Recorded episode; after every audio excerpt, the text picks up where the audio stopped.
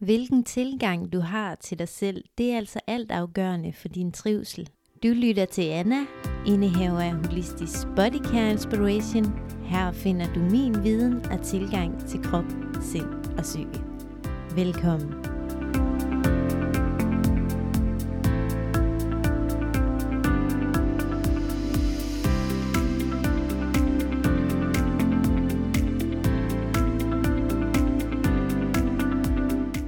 Vigtige og altafgørende elementer for, at man trives i sig selv og i sin krop, det er altså en større forståelse af, hvordan kroppen den fungerer. Men det jeg så synes, der er enormt interessant her, det er, at der er jo rigtig mange tilgange, når det kommer til kroppen. Og det vi nu er skolet i nu til dags, det er jo den her lægevidenskabelige tilgang. Og jeg har jo altid synes, at den her tilgang, man kan have til mennesker, i, både i at være sammen med mennesker, men også i at arbejde med mennesker, det er jo vildt fascinerende, fordi at igennem årene, så har jeg jo oplevet den her splittelse, der kommer til de her tilgangsmåder, når vi arbejder med mennesker. Og det, jeg synes, der er rigtig interessant her, det er jo, at man kan være sygeplejersk, man kan være specialpædagog, man kan være læge, man kan arbejde i en større sektor. Og det, jeg synes, der er enormt spændende her, det er jo, at du møder rigtig mange med rigtig mange forskellige baggrunde, forskellige typer personligheder. Men det jeg ser,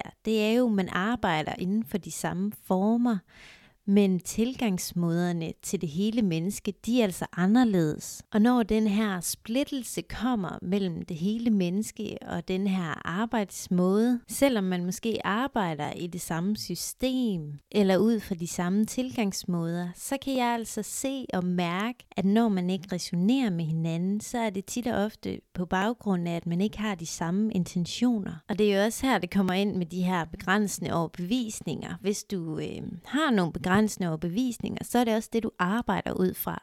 Og når du har de her begrænsende overbevisninger, så indskærper du jo ligesom også den her indlæringsmåde for dig selv og for andre. Begrænsende overbevisninger, det kan også gøre mange snæversynet på sig selv og sin omverden, fordi at man ikke har den her tillid. Men vigtigst af alt, så er det altså ikke kun tilliden til omverdenen, men det er også tilliden til sig selv og tilliden til at stole på, at man kan syge nye steder hen i sig selv, hvor man altså kan handle ud fra nogle andre adfærdsmønstre. Og når man tør at åbne op for nye muligheder, så vil der også øh, blive skabt nogle andre indlæringsmåder. Og det her, det er altså ikke skolerelateret, jeg snakker om. Det er altså det her bevidsthedsarbejde. Og det her bevidsthedsarbejde, det går altså ud på at lære at arbejde ud fra, at kroppen den hænger altså sammen som en helhed med dit mentale felt. Altså også med dine tanker, følelser og bevisninger. Og når man lærer at mestre de her altafgørende elementer, minder. Så vil du altså få indre og mærkbare resultater. Fordi at man altså finder ud af, at den her tilgangsmåde til sig selv og til andre, det er altså en afspejling af, hvordan man inderst inde har det. Og det er altså på alle dine livsområder. Så din tilgangsmåde i dit arbejde, det er altså også en oplevelse for andre af, hvor du er og hvor du står henne i dit liv lige nu og lige her følelsesmæssigt. Og hvis jeg nu skal snakke om de her ubalancer, vi ofte kan komme til at stagnere i og føle, at øh, vi træder vande, så handler det faktisk tit og ofte om, at vi har lagt fokus det forkerte sted. Fordi det vi fokuserer på, det vokser altså. Så er dit fokus på noget, der er selvsaboterende, altså for eksempel dine tanker, mønstre og bevisninger, så kan du jo hurtigt allerede se et mønster der.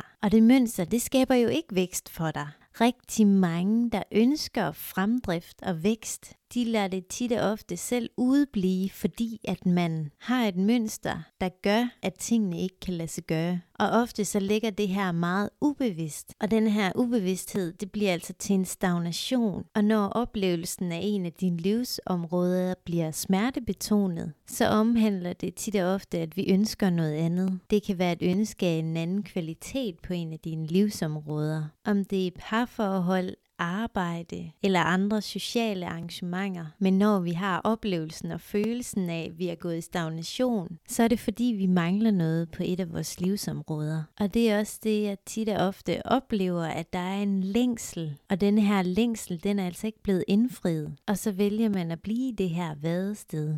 Så kvaliteten af dit liv, det bliver altså skabt på baggrund af, hvilken tilgang du har til dig selv. Så nu har du altså noget at arbejde ud fra, fordi du ved, at det der ikke er et match, det skal slippes. Fordi når vi ikke er et match, og når vi ikke resonerer med kvaliteten på vores livsområder, så begynder det at vise sig som smertebetonede tilstanden. Og når ting, steder og mennesker ikke matcher eller resonerer med os, så vil arbejdet blive smertebetonet, så vil forholdet blive smertebetonet. Og vigtigst af alt, så vil dine intentioner blive smertebetonet. Og det er jo her, vi egentlig skal skabe den her bevidsthed, så vi kan undgå den her stagnation. Og i stedet for at lære at forstå, at vi altså er altså med til at skabe vores egne kvaliteter på vores livsområder. Fordi det er jo her, vi skal regulere på vores tilvalg og vores fravalg. Så hvis vi ønsker en højnet kvalitet på en af vores livsområder, områder, så kan man gå ind og arbejde meget målrettet og bevidst på for eksempel, hvilken tilgang har jeg til mig selv, når det omhandler at skabe kvalitetstid med sig selv og passe og pleje både det indre, men også det ydre. Så kan du altså begynde at dele det op i de her indre mærkbare og ydre målbare resultater. Så når man begynder at have den her klare bevidsthed på, at kroppen den arbejder som helhed med din mentale felt, så begynder der altså at ske forandringer i det psykiske. Og når der begynder begynder at ske forandringer i det psykiske, vil der altså ske forvandlende forandringer i det fysiske. Krop, sind og psyke, det hænger altså sammen i en uendelighed. Så at få mærkbare resultater handler det altså om at skabe klar bevidsthed på, at du kan simpelthen ikke skille krop, sind og psyke fra hinanden, fordi det arbejder sammen med dig som en helhed. Din psyke er jo med til at sende beskeder igennem impulser og tanker til dig på daglig basis, og det kan jo være impulser, der omhandler grænser grænsesætning, følelser og tanker, der kommer op til overfladen, der prøver at fortælle os klart og tydeligt, når vi for eksempel ikke trives og resonerer med den tilværelse, vi befinder os i. Og når de her tre elementer får lov til at arbejde sammen som en helhed, og hvis vi tør lytte til de beskeder, vi får igennem de tydelige og bevidste signaler, kroppen sender til os, så har vi jo egentlig også svaret på meget. Når vi tør at mærke efter og gå ned i kroppen og hente de svar, der er serveret for os, og når vi har en følelse af, at tingene ikke falder ud, som vi ønskede, eller når noget ikke gik, som vi havde håbet på, så omhandler det tit og ofte, at vi forveksler fornemmelser med forhåbninger. Så hvilken tilgangsmåde du har til dig selv, det er altså alt afgørende for din trivsel.